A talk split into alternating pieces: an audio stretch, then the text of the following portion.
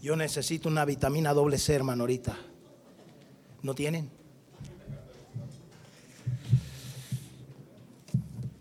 No, no la venden en la farmacia esa, la, vitamina doble C no la venden en la farmacia, ¿eh? No, la venden en el Oxxo, en las tienditas. Es la Coca-Cola, hermanos. Ah, buenas tardes, hermanos, a todos. Dios los bendiga. Pues ya me presentaron, soy el pastor Salvador Flores.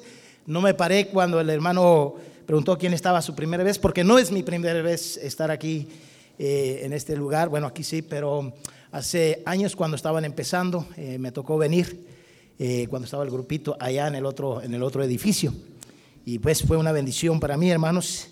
Y bueno, es una bendición una vez más estar con ustedes. estamos acá porque tenemos unas misiones acá en el estado de Puebla y cada año, cada año venimos eh, al aniversario y hemos empezado conferencias de fundamentos. Se reúnen varios pastores ahí del, área de Puebla y de, del área de, de Veracruz y algunos eh, lugares cercanos. Y bueno, eh, también fue el doctor Leonardo Ríos, allá nos acompañó y pues me pidió que, que, viniera, que estuviera con ellos hoy domingo. Y ayer vinimos a, visitar, a saludar al pastor, no estaba, y pues me encuentro que no está tampoco ahorita, ¿verdad? Pero bueno, qué bendición. Doy gracias, gracias por eh, este, eh, concederme el honor de estar con ustedes. Este, es un honor, un privilegio, hermanos.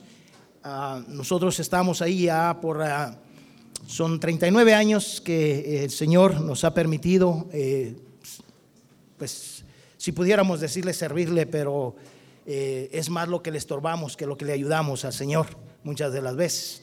Pero ahí estamos, hermanos, el Señor nos ha concedido ya, eh, en junio cumplimos 24 eh, años pastoreando la iglesia Bautista Emanuel. En este tiempo el Señor nos ha dado el honor y el privilegio de enviar misioneros a diferentes lugares.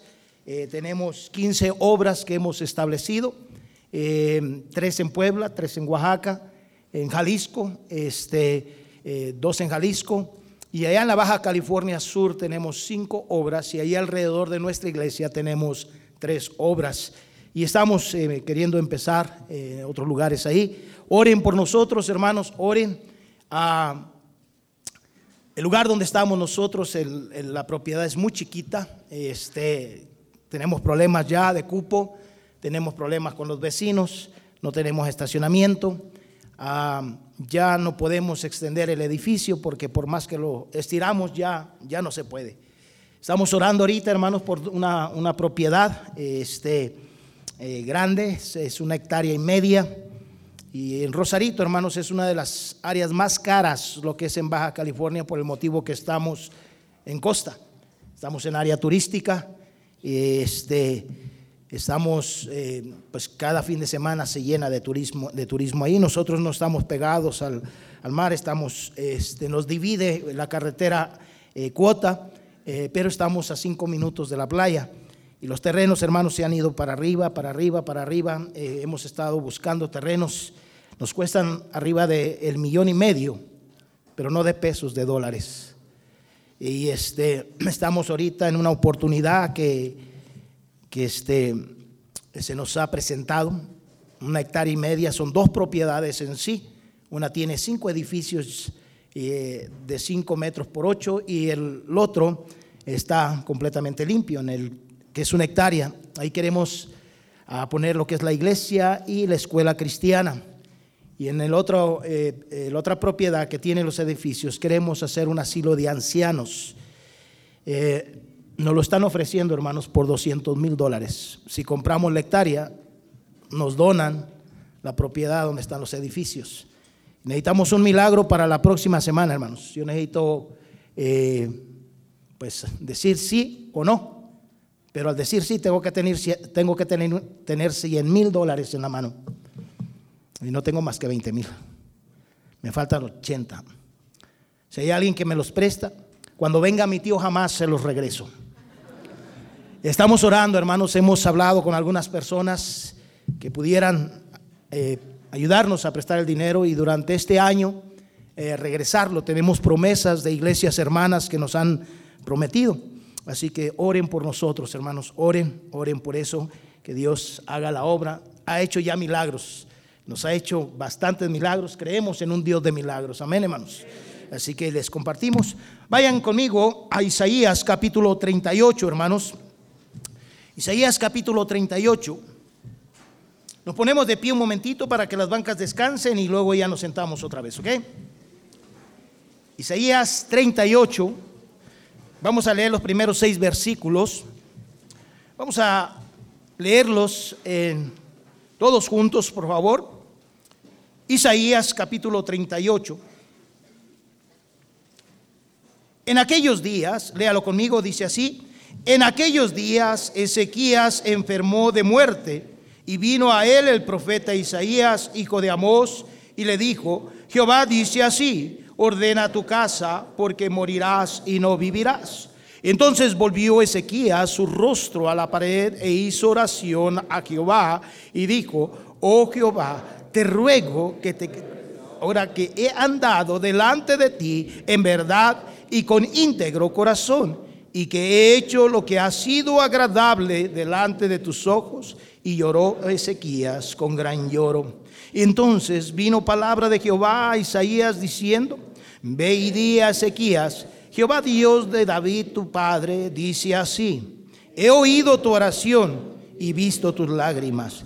He aquí que yo añado a tus días quince años y te libraré a ti y a esta ciudad de mano del rey de Asiria y a esta ciudad ampararé. Vamos a orar, hermanos. Señor y Padre Celestial, damos gracias porque tú eres bueno. Gracias, Señor, porque podemos venir al trono de tu gracia. Gracias, Señor, porque cualquier cosa que necesitemos, tú nos lo haces saber. Señor, en esta noche te necesitamos. Señor, necesitamos que tu Santo Espíritu tome control de nuestro pensar, de nuestro sentir de nuestro actuar. Señor, que si hay algo que pueda estorbar para que pongamos atención a, tu palabra, Señor, que tu Santo Espíritu quite aquello. Y Señor, este siervo inútil necesita de ti. Necesito, Señor, que me limpies de mi pecado, me limpies de mi maldad. Confieso, Señor, que he pecado. Señor, unge estos labios inmundos y que tu Santo Espíritu tome control para que cada vez que pronuncien palabras sea para edificación y exhortación a cada uno de los oyentes. Gracias pues por todo en Cristo Jesús. Amén. Pueden tomar asiento, hermanos.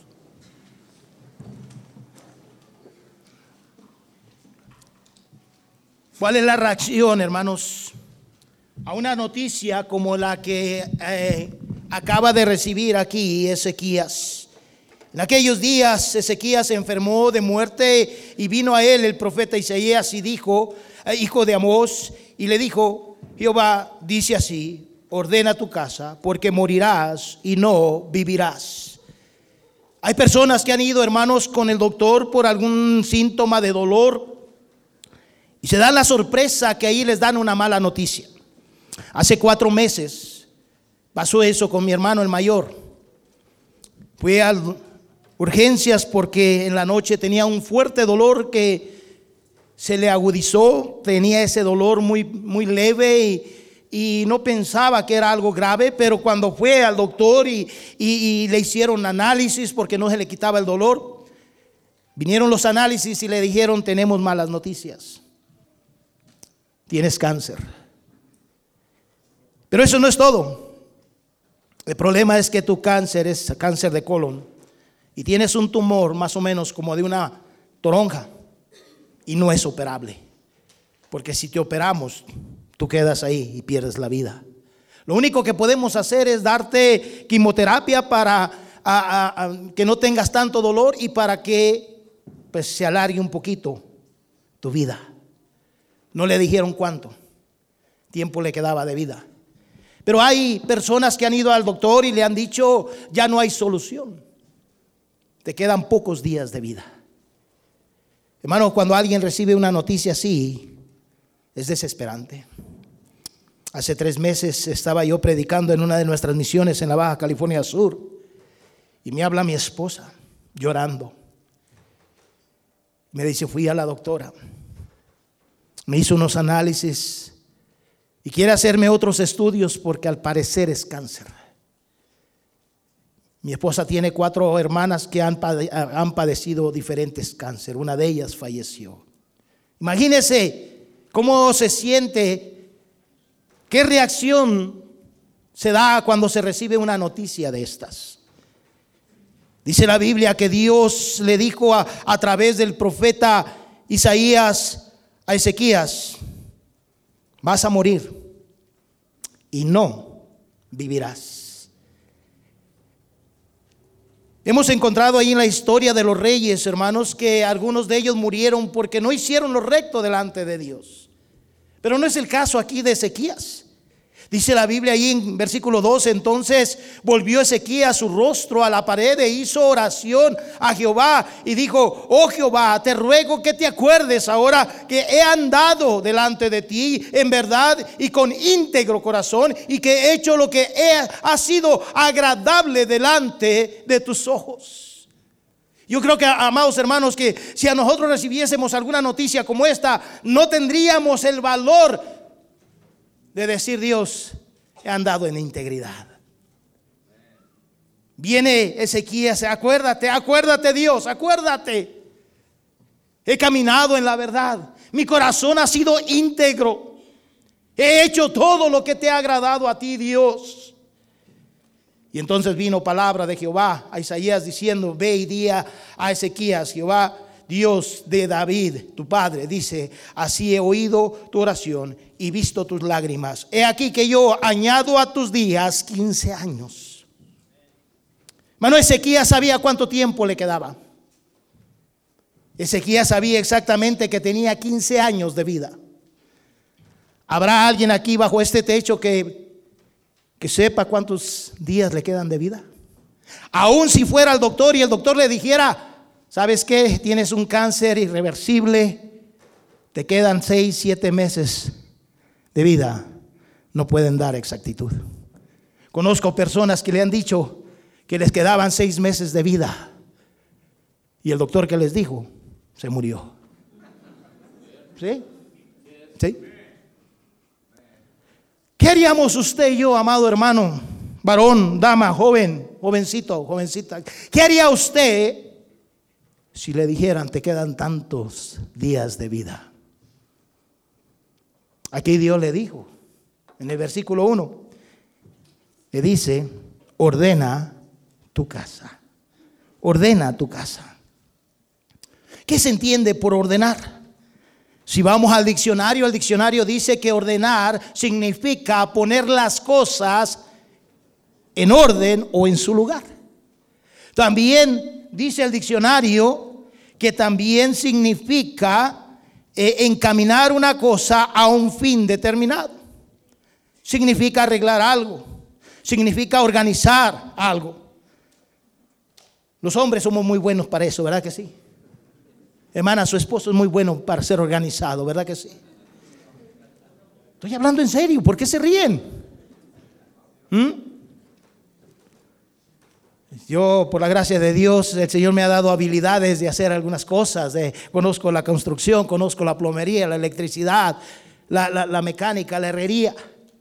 Y tengo ahí en, una bodega donde tengo mis herramientas. Y hace unos meses atrás ah, estábamos arreglando uno de los vehículos de la, de, la, de la iglesia. Y le digo a mi hijo, le digo, hijo, ve, tráeme la herramienta tal ahí adentro de la bodega. Y ahí va mi hijo. Y tengo cajas de herramienta por aquí, por allá, por todas partes. Y me grita, ¿pa dónde? Allí está, ahí la dejé. El otro día la usé, tráemela. Eh, cinco minutos después, ¿pa dónde? Allí está. ¿En cuál caja? Allí está. ¿Por qué no le decía en cuál caja? Porque no me acordaba dónde la había puesto. Así de organizados somos los hombres. ¿Verdad que sí, varones? Te me están mirando feo. ¿Qué te haces, hombre? ¿Mm? Mas, sin embargo, las mujeres, algunas, pero la mayoría de las mujeres son organizadas.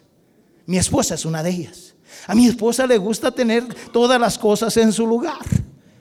A veces tiene las cosas, yo agarro y las muevo y dice, ¿por qué me mueves eso? va acá. ¿Por qué? Porque ella ya sabe que el día que las va a ocupar, ya sabe dónde está y va, la agarra. Y no anda buscando. A veces mi esposa me manda a mí o manda a mis hijos y le dice, tráigame al cuarto esta cosa y está en mi buró. Vamos, amá, no está, don, allí está. No está, allí está. Y tiene que subir mi esposa y decir, mira, nomás mueve algo y dice, ¿qué es eso que está ahí?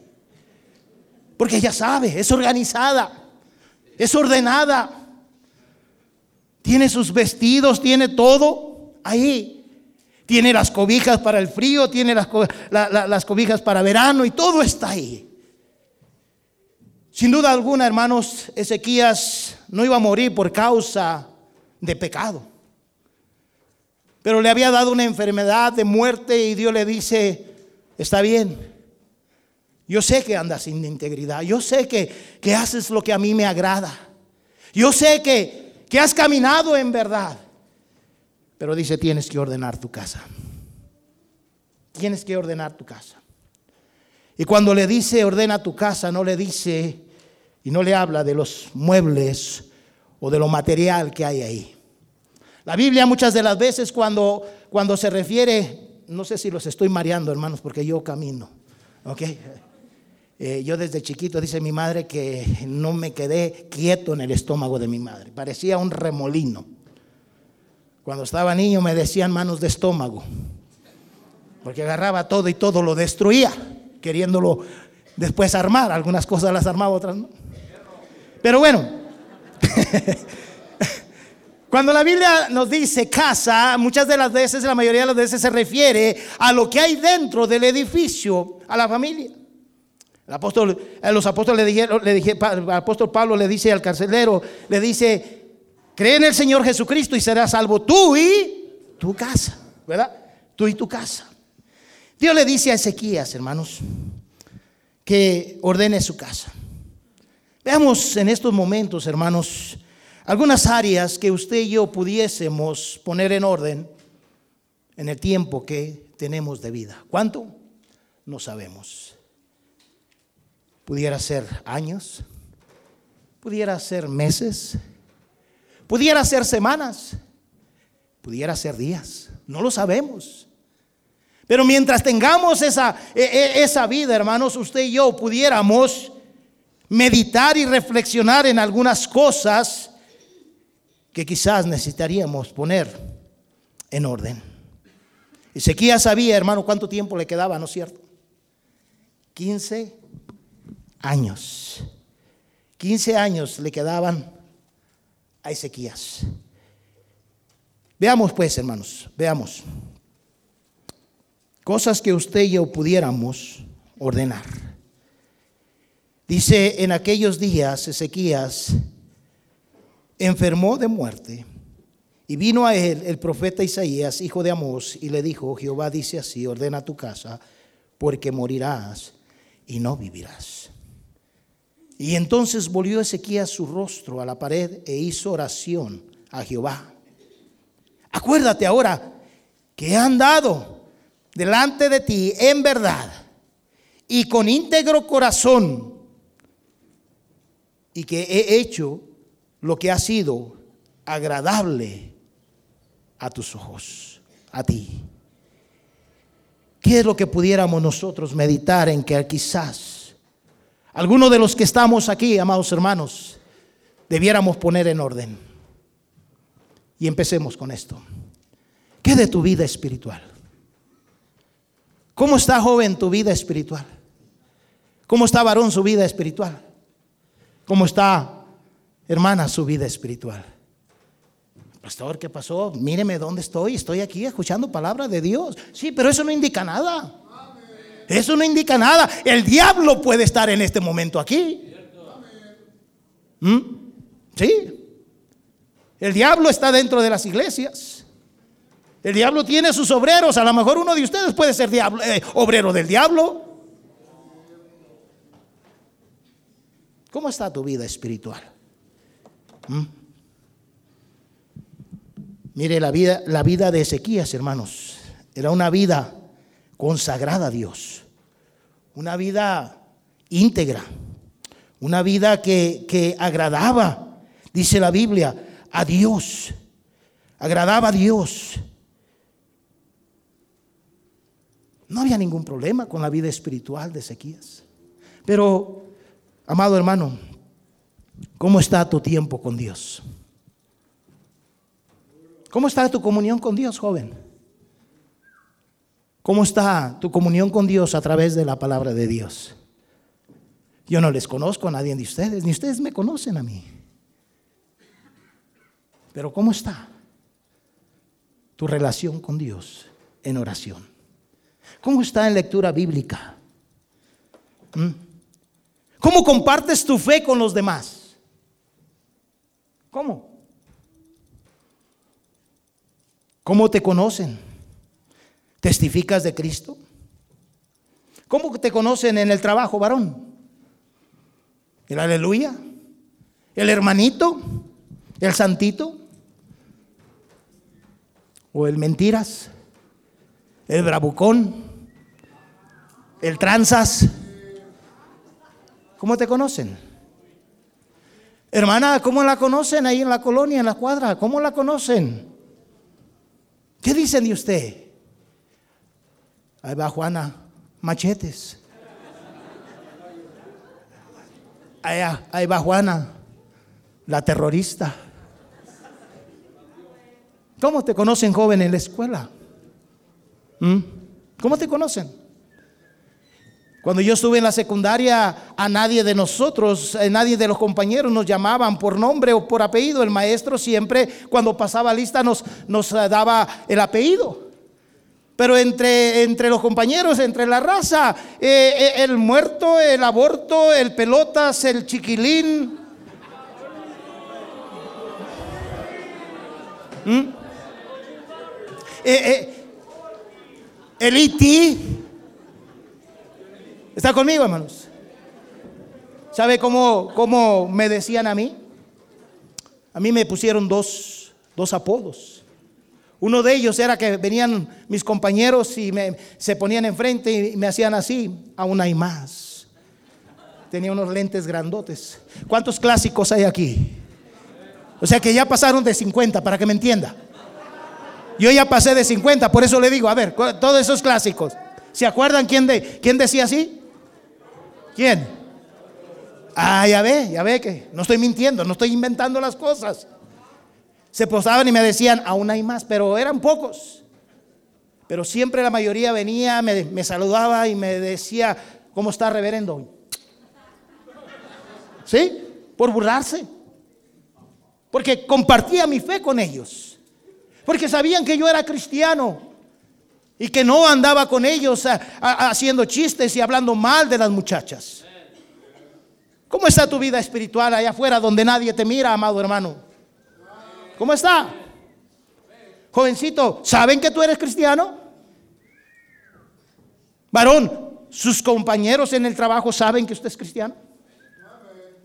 ¿Mm? ¿Cómo está su vida espiritual? Estamos hablando de, de meditar hay dos tipos de medicamentos, amados hermanos. Medicamento preventivo y medicamento curativo, ¿verdad que sí? Bueno, déjame darte el preventivo, porque yo sé que aquí, aquí no pasa nada de eso. Solamente allá en, en Rosarito están los más carnales porque estamos cerca de la frontera.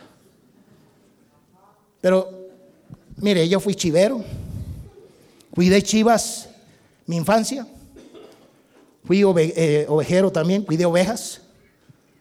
Y a veces yo le digo al Señor, Señor, creo que te equivocaste con la comparación que dice que vosotros sois ovejas de mis prados. La oveja nada tiene que ver con la chiva. La chiva es el animal más terco, más, así como algunos de ustedes comprenderán. ¿Sí? Fui chivero. Y entre ellas mi papá había comprado dos, dos ovejas. Hermano, ¿sabe qué tenía que hacer yo o mis hermanos para abrir la puerta del corral para que las chivas salieran? Con un palo largo, y este, desenganchar la puerta y abrirla. Porque si nos poníamos enfrente de las puertas, las chivas nos arrollaban. Y cuando salían, todas querían salir al mismo tiempo y todas atoradas ahí, hacían un tapón en la puerta.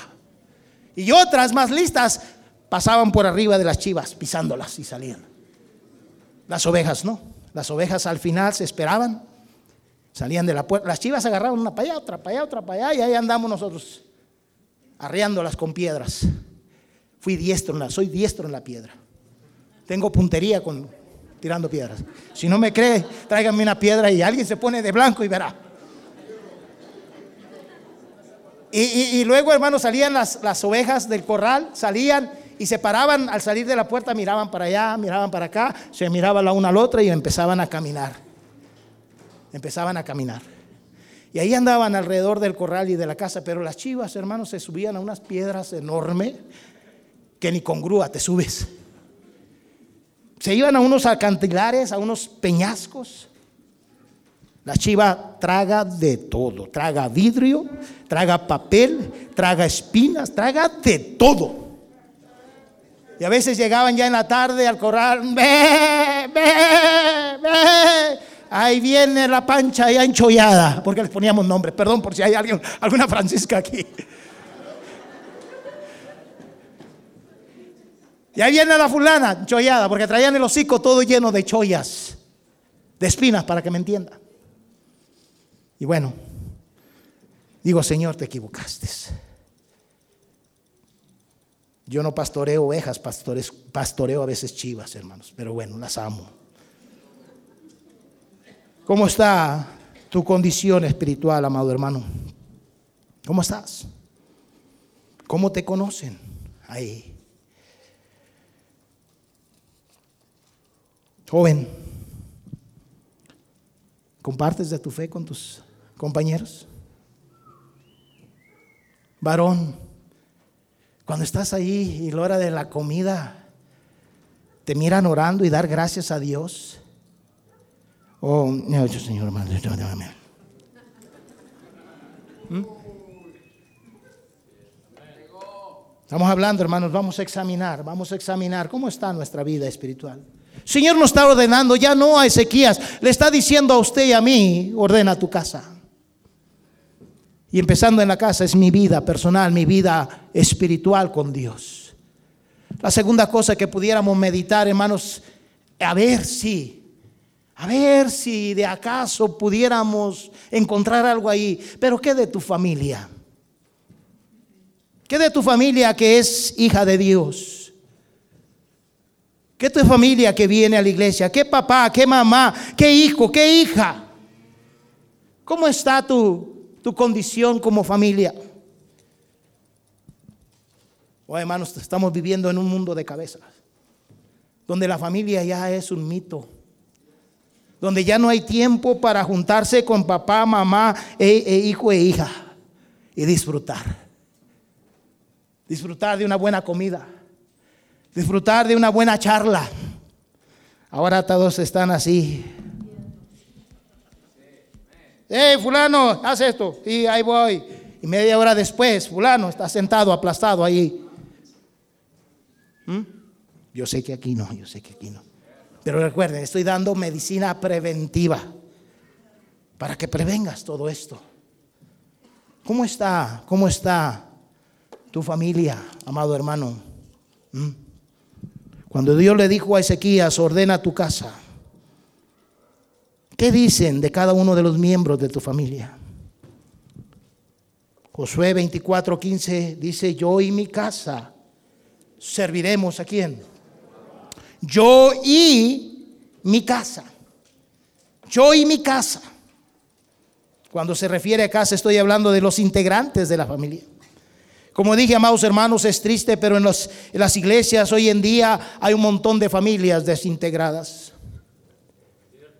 Familias desintegradas. Nuestra iglesia hay familias, hermanos, que me da tristeza que sus hijos, sus hijos, perdón hermano, no le puse en silencio y me está hablando mi esposa. No sabe que aquí es otro horario. Es que no le he hablado y ella me quiere regañar porque no le he hablado. Pero bueno, este, hay familias en nuestra iglesia, hermano, que los, los muchachos han crecido, han, crecido, han nacido prácticamente, literalmente en la iglesia. Desde bebé han estado ahí. Papá yéndose a Estados Unidos a trabajar, hermanos, cuatro o cinco días a la semana, regresando viernes o sábado, para estar viernes y domingo con ellos. Y ahora el muchacho de ellos no quiere nada con Dios. En las drogas.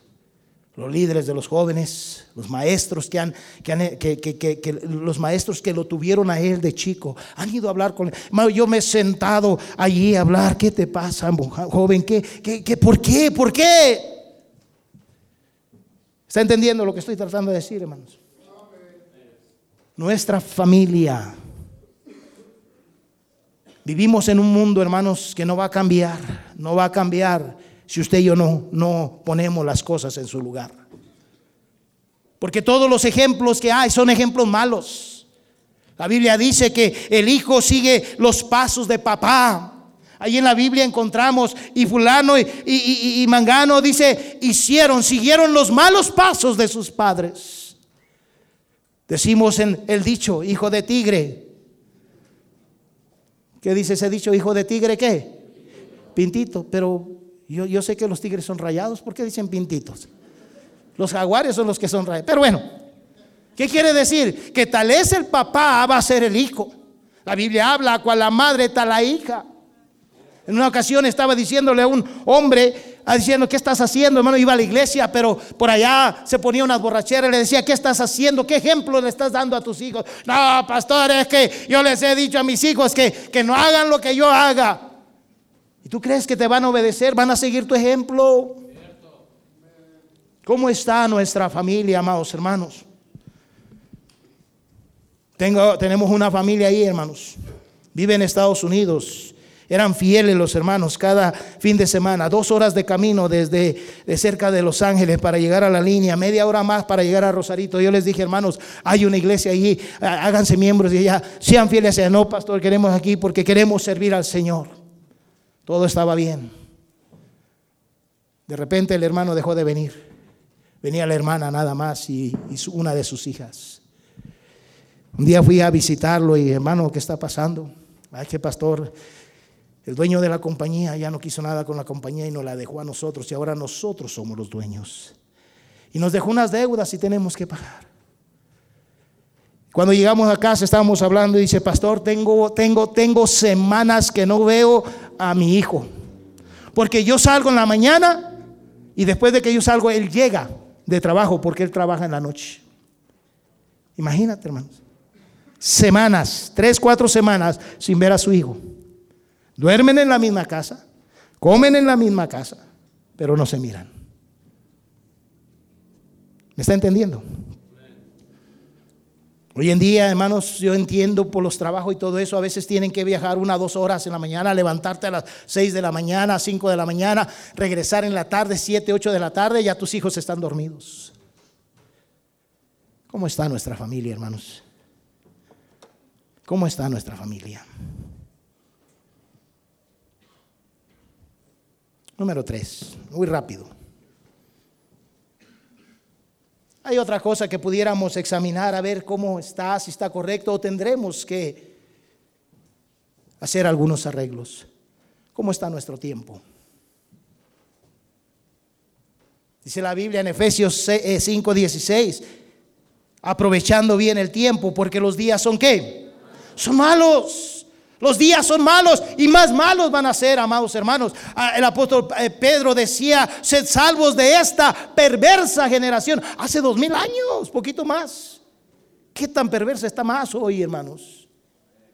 Sed salvos de esta perversa generación. Aprovechando bien el tiempo, porque los días que son malos. Son 365 días al año, 12 meses, 52 semanas. Siete días a la semana, 24 horas por día. De esas 24 horas se dividen en grupos de tres, de ocho. Tres grupos de ocho. Y se dice que ocho horas son para trabajar. Ocho horas para la familia, para lo personal, para todo lo que tengamos que hacer. Y ocho horas para dormir. Fíjese nada más. Hermano, la Biblia dice que Dios es un Dios exacto, ¿no es cierto? No fueron 24 horas que el hombre las inventó, fueron 24 horas que Dios estableció. Y todavía Dios nos dijo, seis días trabajarás y el séptimo lo dedicarás a mí, allá en el sábado, ahora el domingo, día del Señor. Pero ¿cuántos no vienen hoy domingo a la casa de Dios porque están trabajando? ¿Mm? ¿Cómo está tu tiempo? ¿Cuánto tiempo pasas hablando con Dios? ¿Mm? ¿O somos como aquel animalito que mientras no trae mecate, ah, para donde le apunta la nariz se va? Era un dicho de mi madre, hijo, no seas como el burro sin mecate. ¿Cómo, ama? Sí, mira, cuando un burro tiene mecate, si se quiere ir para un lado y se acaba el mecate, ahí se queda y se atora y se regresa. Pero cuando no tiene mecate, el burro se va para donde le da su gana. No seas como burro sin mecate. El salmista decía ahí, hermanos, en el Salmos 5.3, oh Jehová, de mañana oirás mi voz, de mañana me presentaré delante de ti y qué? Y esperaré. ¿Qué no se supone que usted y yo como hijos de Dios, hermanos, Dios es primero en nuestras vidas?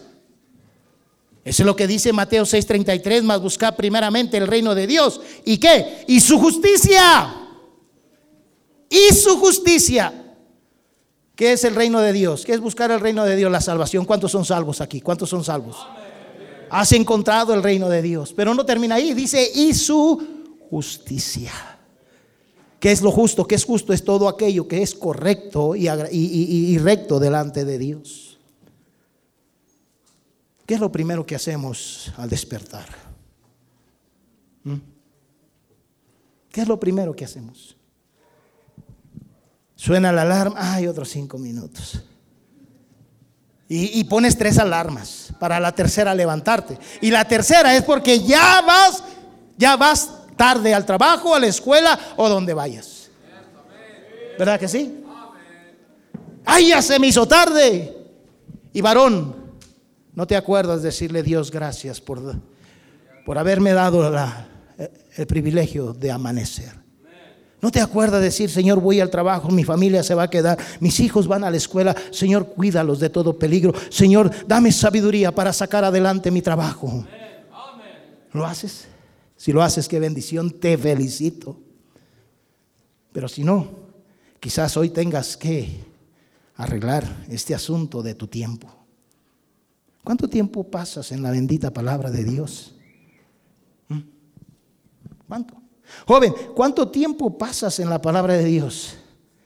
Uno me han dicho, pastor, aquí traigo la Biblia, así miserable, ni la lees. ¿Mm? Ya, ya, ya, no hay excusa, hermano, para no decir que, que, no puede. Una vez un muchacho me dijo, es que pastor, en la escuela no nos permiten llevar la Biblia. Muy de acuerdo, pero ahora Ahora ya no te pueden impedir porque traes el teléfono. Y en el teléfono puedes hablar. Ay, pastor, es que en mi trabajo este, ah, mm, tengo que estar ahí. Ya hay en audio la Biblia, ¿verdad que sí? Se me están quedando mirando. ¿A poco sí, pastor? ¿De veras? ¿Mm? ¿La puedes estar escuchando, mi hermano? Se me hace que me equivoqué de mensaje. Dejen ver si traigo otro por aquí. ¿Cómo está tu tiempo, amado hermano? ¿Cómo está? Mm. ¿Aprovechas bien el tiempo? Nos afanamos en lo material y nos olvidamos de lo más importante, hermanos. Primero es Dios.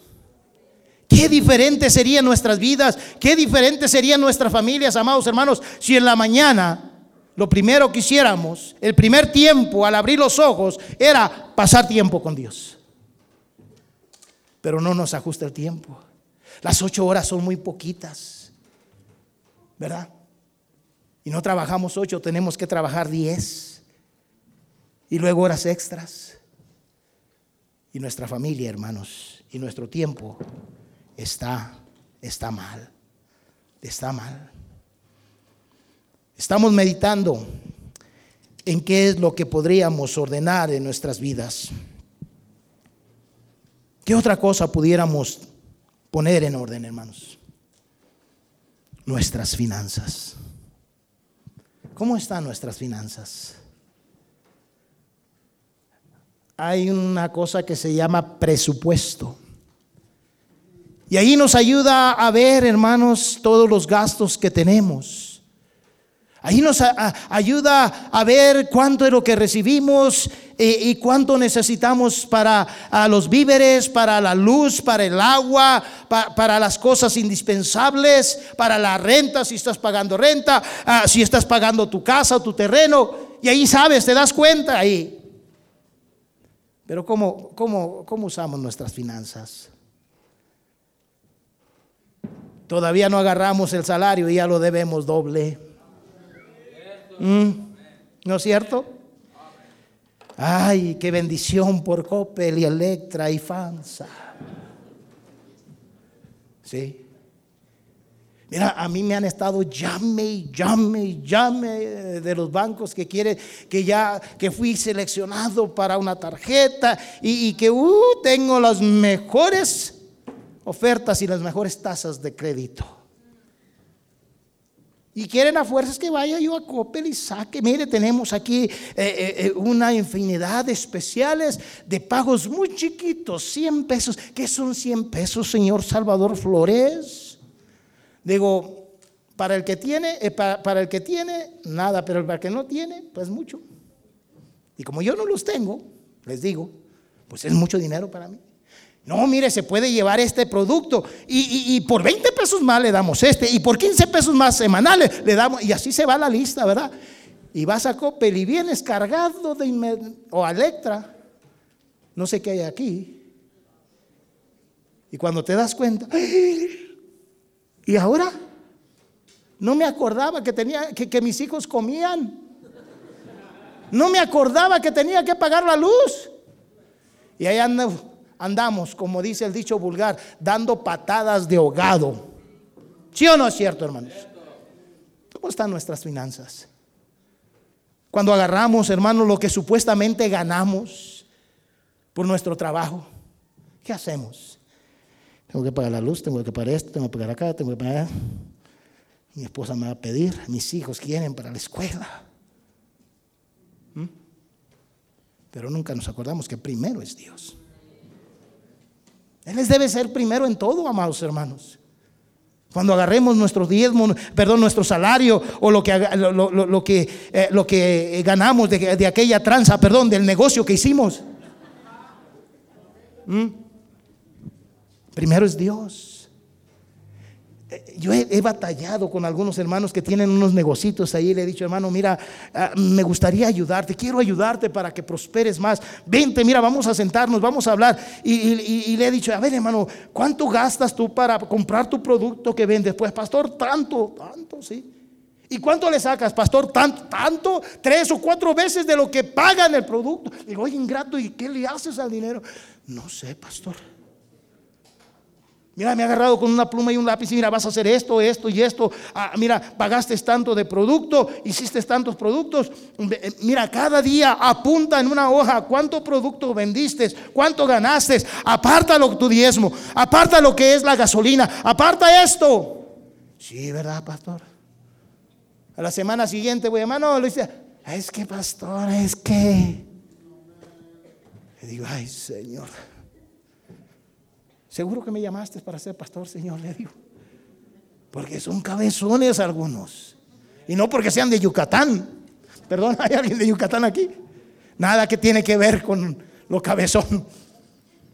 No sé por qué las famas como los de Monterrey, que son codos. Pero nada tiene que ver lo, eh, la codicia, lo codo, pues, con, eh, salió la frase, no sé si saben la historia, por qué les dicen codos a los de Monterrey. Después se las explico porque no hay tiempo. Para otra vez que me inviten, si es que me invitan. ¿Cómo está, hermanos, nuestras finanzas? ¿Cuántas cosas compramos, hermanos? Los teléfonos inteligentes para los, ¿cómo le pondremos? ¿Cómo se les dice a los que no son inteligentes? Porque el que compra un teléfono inteligente de 20, 15, de 15, 20 mil pesos no es inteligente. ¿Verdad que no? Ay, pero vamos a, comprar una plasma, una smart. ¿Me explico, hermanos? ¿Cómo están nuestras finanzas? Yo visito iglesias de Estados Unidos, conozco pastores. En una ocasión estaba en una iglesia y un hermano, miembro de la iglesia conocido, lo conocí desde que era joven, se casó y ahora es un hombre, tiene, tiene una, empresa. Le dice, venga, pastor, venga, venga, venga, mire, eh, quiero, quiero presumirle, pastor. Y me dice, mire, pastor. Y me, apunta hacia allá, hacia el parque, al, al estacionamiento. Mira esa troca, pastor. Sí, está muy bonita, del año. Se la compré a mi esposa, pastor. Una cosita así de mujer. La hermana bien chaparrita. Y, este, ah, de veras, hermano, qué bendición. Dice, le digo, hermano, ¿te puedo hacer una pregunta? Sí, pastor. ¿Tu esposa trabaja en la construcción? No, pastor, ella trabaja aquí en la escuela, ella es maestra. Entonces, ¿para qué le compraste la troca? ¿Por qué no le compraste una ven? para tus hijos. Y pastor, y no sabe qué, pastor. Le metí 12 mil dólares más para levantarla para que se mirara perrona. Así en esas palabras me lo dijo. Ay, Señor, dije yo. Le dije, ¿sabes qué haría yo con 12 mil dólares allá en México? Construiría una iglesia a uno de nuestros misioneros. Y tú le estás metiendo algo que no necesita tu troca. ¿Está entendiendo, hermano? ¿Cómo están tus finanzas? Joven, ¿cómo administras lo que papá y mamá te da? Puedes decir, es que pastor, eso no es para mí, yo todavía no trabajo, pero recibes para las papitas, ¿verdad que sí? Recibes para la escuela, ¿verdad que sí? Mis hijos fueron educados, hermanos, mis, mis, hijos, mi esposa les daba el dinero para gastar en la semana, se los daba junto, no le daba día a día les decía, aquí están, todo esto es para, yo le decía, darles toda la semana, que aprendan a administrarlo. Y les decíamos, de ahí apartas tu diezmo y tu promesa de fe para misiones. Y ahí estaba. Un día mi hijo Emanuel llega cuando estaba ahí en, el, eh, eh, en, primaria, en los primeros años. Eh, papi, ¿qué? Este papi, ah, digo, ¿qué? ¿Te gastaste el dinero? Así, papi, pero déjame explicarte, papi. A ver qué pasa. Es que mi amiguito, una, un amiguito, no, le, no le echaron lonche, eh, papi, y, yo le compré un, un, burrito. Digo, ¿seguro? Sí, papi. Digo, no te preocupes. Si lo gastaste para ayudar a alguien, no te preocupes. Y le di lo que le faltaba. ¿Sí me explico? Pero mi esposa les daba el lunes todo lo que iban a gastar la semana. Y si te lo gastas, olvídate, vas a tener hambre. Mis hijos, eh, mi hijo estaba en la universidad, mi hija, la menor, está en la universidad.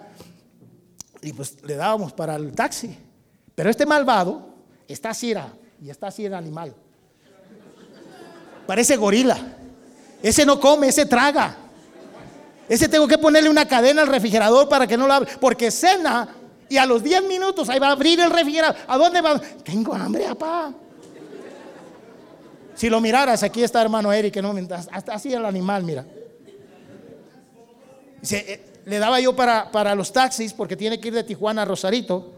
Pero hay varios amigos de él que se criaron en la iglesia y ahora ellos son taxistas de ruta.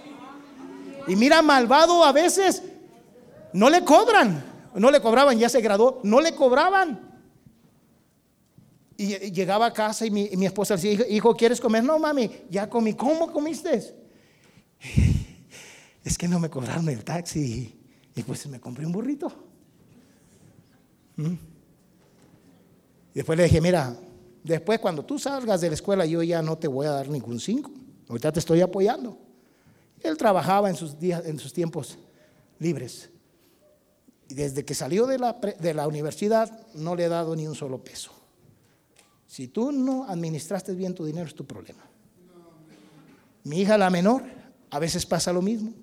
Hay un hermano, miembro de nuestra iglesia, y su hijo que son taxistas de la misma ruta. Y otros eh, jóvenes de otra iglesia que son taxistas. Y cuando les toca con ellos, no le cobran. Pero ella no es así como mi hijo.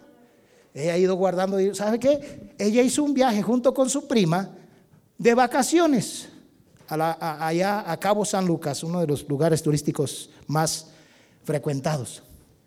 Y ella pagó el avión, ella pagó todo. Y todavía me pagó a mí un, un boleto para que viniera con mi esposa a pasar unos días acá en Nayarit.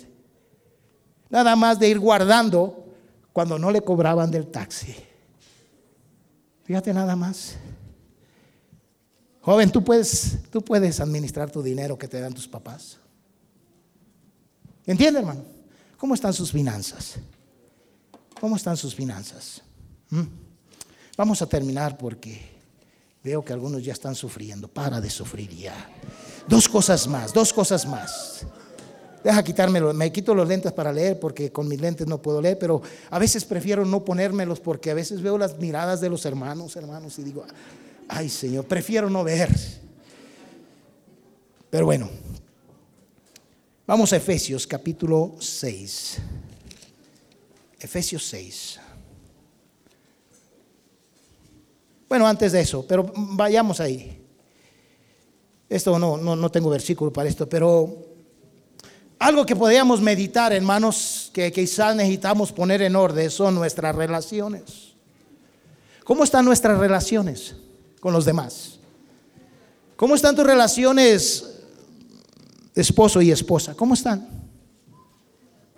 Muchas veces, hermanos, hay, hay, parejas que llegan a la iglesia agarradas de la mano y saludando a medio mundo, sonriendo, pero en la casa, en la casa aparecen perros y gatos. Yo sé que aquí no hay, no me malentienda. Yo sé que aquí no. Estoy hablando de allá, de Rosarito. ¿Mm? ¿Cómo está tu relación, papá, con tu hijo? ¿Tienes buena relación con él? O, tu hijo no tiene confianza de venir a ti a contarte lo que le está pasando, las dudas que tiene? Es triste, hermano, pero está, está sucediendo que en muchas familias cristianas están saliendo hijos homosexuales. Conozco varias familias que sus hijos crecieron en la iglesia y de repente, ¿me gustan los hombres? Sí, hermano. ¿Dónde estabas, papá? ¿Dónde estabas, papá? Que no te diste cuenta de eso. ¿Cómo está tu relación con tu hijo? Hoy en día, hermanos, el machismo es de que hombres con hombres no se abrazan. ¿Quién te dijo eso? Estoy hablando entre papá y, y, hijo. Mira, mi hijo está así de grande, como te dije. Una vez íbamos a Estados Unidos y teníamos que sacar el permiso que, nos exigen para ir más allá de 25 millas y, y, teníamos que cruzar a pie y regresar y estábamos ahí en la fila, eh, este, y estaba alrededor de mucha gente y mi hijo y yo estábamos jugando nos abrazamos, lo abracé yo y le di un beso y le dije, te quiero mucho, hijo. La gente se nos quedaba mirando como cucarachas. Y, a propósito le hice y les dije, es mi hijo.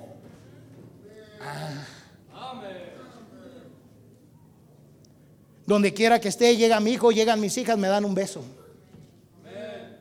Yo juego con mi hijo, tiene 25 años y todavía juego. Y le digo, ¿qué? ¿Te quieres probar a ver quién puede más? Estoy más chaparro que tú, pero mira, de un golpe sí te siento, le digo. Y jugamos, jugamos. ¿Cómo está tu relación, hermana, con tu hija? ¿Tú sabes qué está pasando tu hija? ¿Qué está pensando? ¿Cuáles son esas dudas? ¿Por qué tienen que ir con la amiguita, con el amiguito a contarles? ¿Por qué, hermanos? Porque nuestra relación no está correcta. Joven, ¿cómo está tu relación con los muchachos sin conversos? ¿Qué relación tienes tú con ellos? No tienes por qué relacionarte. Una cosa es ser compañeros de clases, pero relacionarte, a tener una amistad con ellos. A veces mi hijo llegaba, papá, papá, eh, eh, van a venir eh, a mis amigos de, de este, de la universidad, se van a juntar allí en la casa de fulano y, van a, tener una carne asada. No, hijo, porque tú sabes que ahí, después de la carne asada, van a empezar a tomar. Sí, papá, pero yo no, no. No, hijo, no te pierdes nada. No te pierdes nada. Papá, tú sabes dónde andan tus hijos. ¿Cómo está tu relación? Varón, ¿cómo está su relación con, con sus compañeros? A propósito, ¿cómo está su relación con sus parientes? Hay hermanos en la carne que no se hablan. Un día estaba enseñando yo, hermanos, allí en la iglesia algo de, la familia en escuela dominical y, después yo pido, a, pido este, a los hermanos, hermanos, ¿alguien tiene un testimonio? ¿Alguien aprendió algo? ¿Alguien? Se levanta un varón y dice, pastor, pastor, este, gracias, gracias por esa enseñanza, pastor. Y empezó a llorar. Un hombre. Dice, pastor, tengo 25 años que no le hablo a mi madre. Y aquí vive en Rosarito.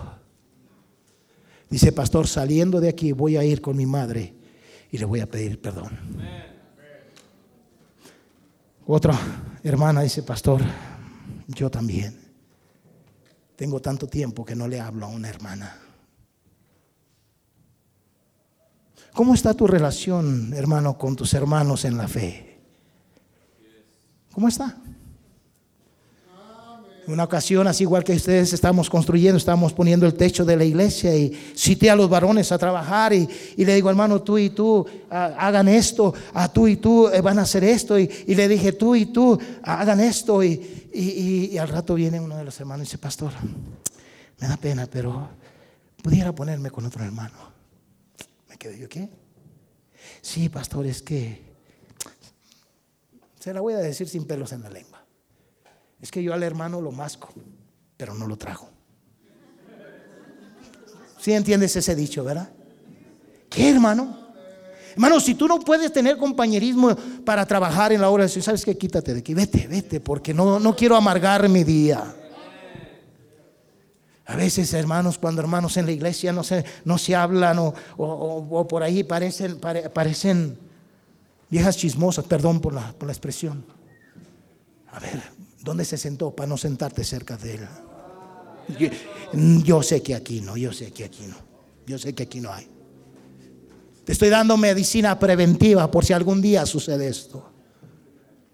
Si me explico, hermanos. Ahora sí vamos a Efesios capítulo 6.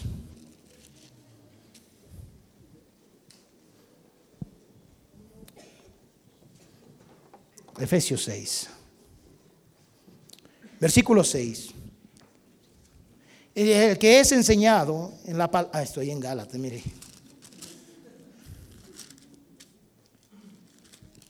Ahora sí.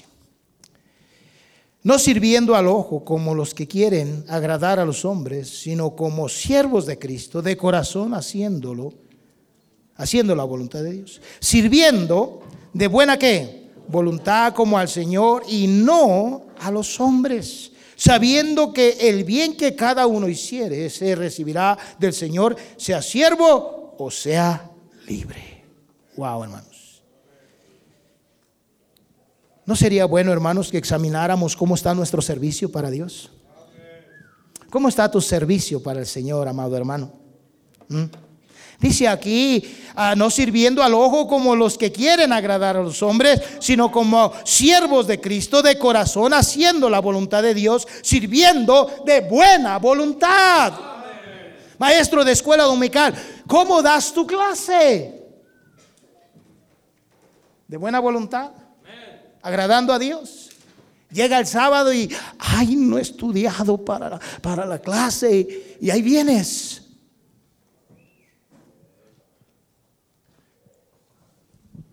Capitán de ruta, ¿cómo está tu servicio? Ujier, ¿cómo sirves? Hermano, hermana, familia, yo no sé cómo trabajen aquí, que, trabajan en la limpieza. ¿Cómo sirve? ¿Cómo, cómo limpias la casa de Dios? Ustedes qué hermoso tocan, pero ¿cómo le sirven? Porque tocarle al Señor es un servicio. Cuando estás tocando ahí ese instrumento, lo haces de corazón, agradando al Señor, sirviéndole al Señor. Hace rato el hermano estaba pidiendo varones que vinieran a cantar en el coro. ¿Por qué no sirves? ¿Será porque no sirves?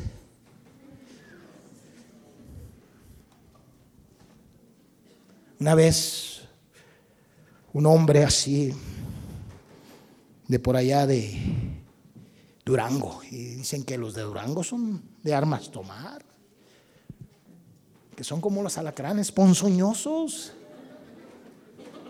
Y había uno ahí en la iglesia y un día, pastor,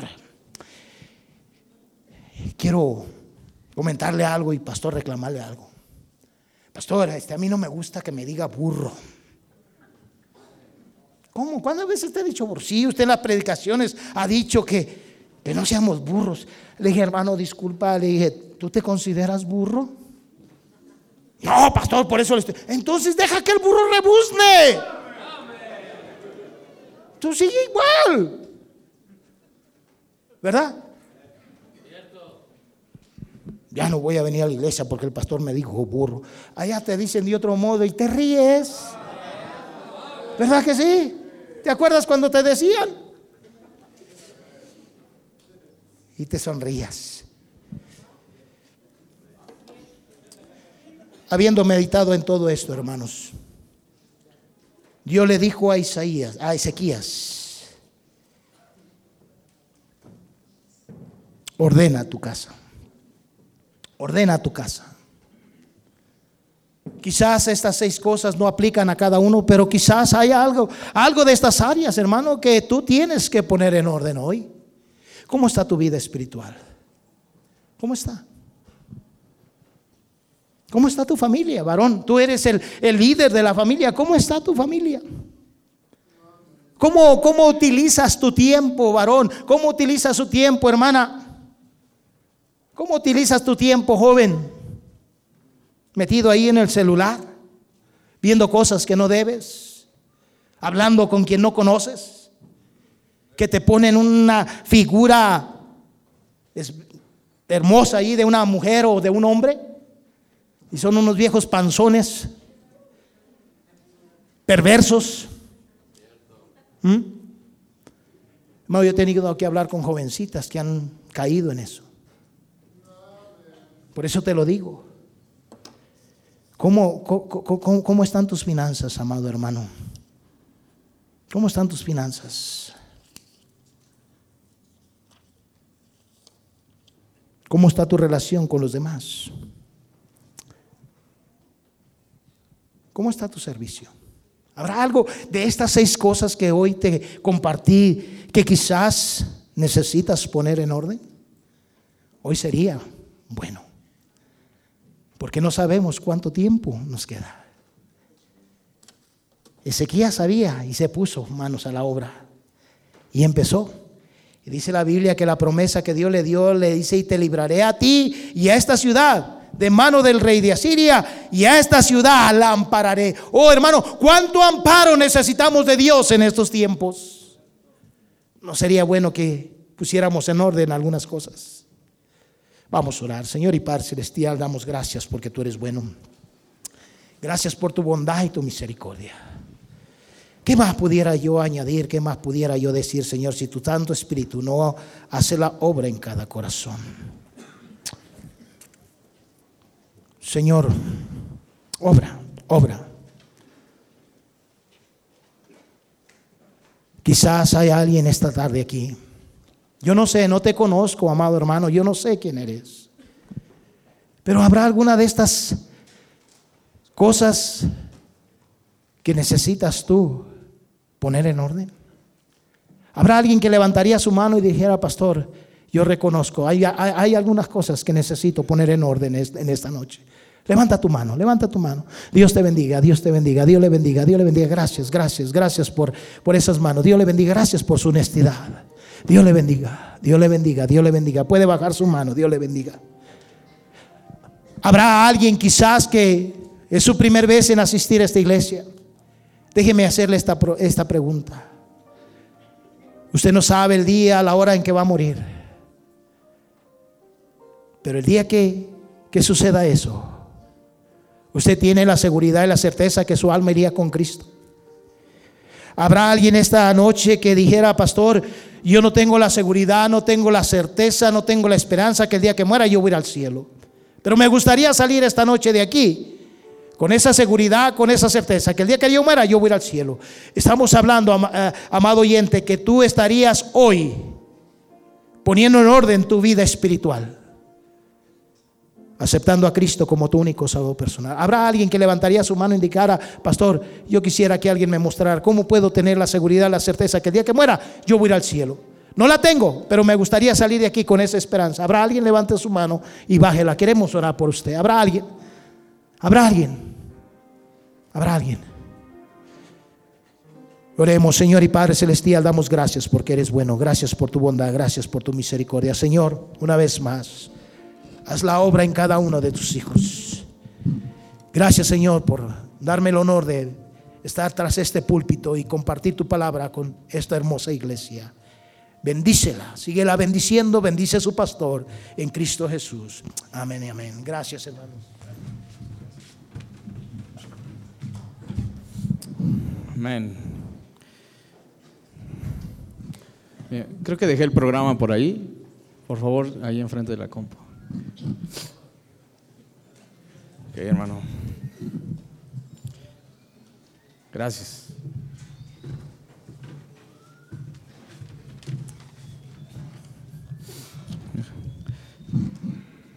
Gracias, Pastor Salvador. Una bendición. Gracias por por este mensaje. Amén. Vamos a recoger diezmos y ofrendas, hermanos. Si alguien necesita un sobre de diezmo, levante su mano, hermano. Si alguien necesita un sobre de diezmo, nos vamos a poner de pie, puestos de pie, por favor. Vamos a recoger nuestros diezmos y ofrendas. Y le vamos a pedir al hermano José Castillo. Sienta por aquí? Que nos dirige en oración para recoger diezmos y ofrendas. Hermano, no se quede sin, sin uno sobre. Vamos a, vamos a orar. Gracias te damos, Señor, porque indudablemente, Señor, tú quieres bendecir nuestras vidas, quieres bendecir nuestra iglesia. Gracias, Dios, porque nos das, Señor, siempre la oportunidad de poder eh, ofrendarte, Señor. Eh, gracias, Padre, por el trabajo que nos das. Danos siempre, Señor, un corazón agradecido, Señor, a ti. Y te pedimos, Dios, que bendigas en esta noche los diezmos y las ofrendas que se levantan en tu nombre. Bendice, Señor, al dador alegre. Y al que no te conoce, Señor, en esta, en esta área, Señor, pone en su corazón, Señor, eh, darle la oportunidad a Dios de que pueda confiar en ti. Te pedimos esto en el nombre de nuestro Señor Jesús. Amén.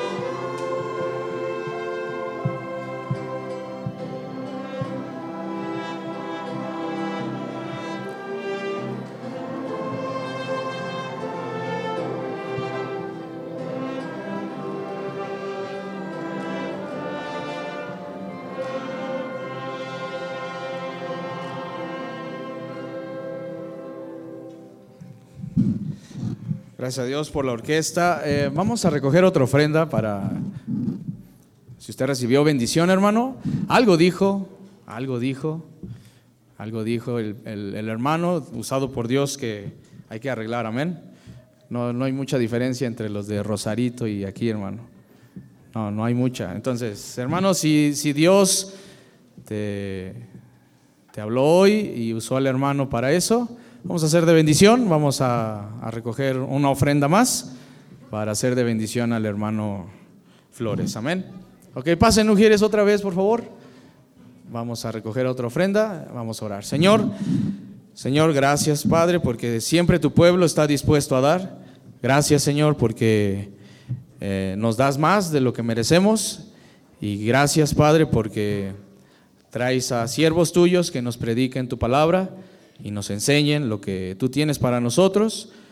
Gracias por tu obra se extiende en todo el país, Señor, y usas a diferentes hombres como el hermano Flores, que está aquí y, nos ha sido de bendición. Permítenos serle igual de bendición a él y que esta ofrenda, Señor, sea una bendición para sus gastos, para que pueda, pues, venir aquí a Puebla y estipular eh, algún varón que, que pueda quedarse a cargo de la obra. Bendice la obra en Puebla, Señor, y agrádate de esta ofrenda, que, que sea para engrandecer más tu obra. Te lo pedimos y agradecemos en Cristo Jesús. Amén.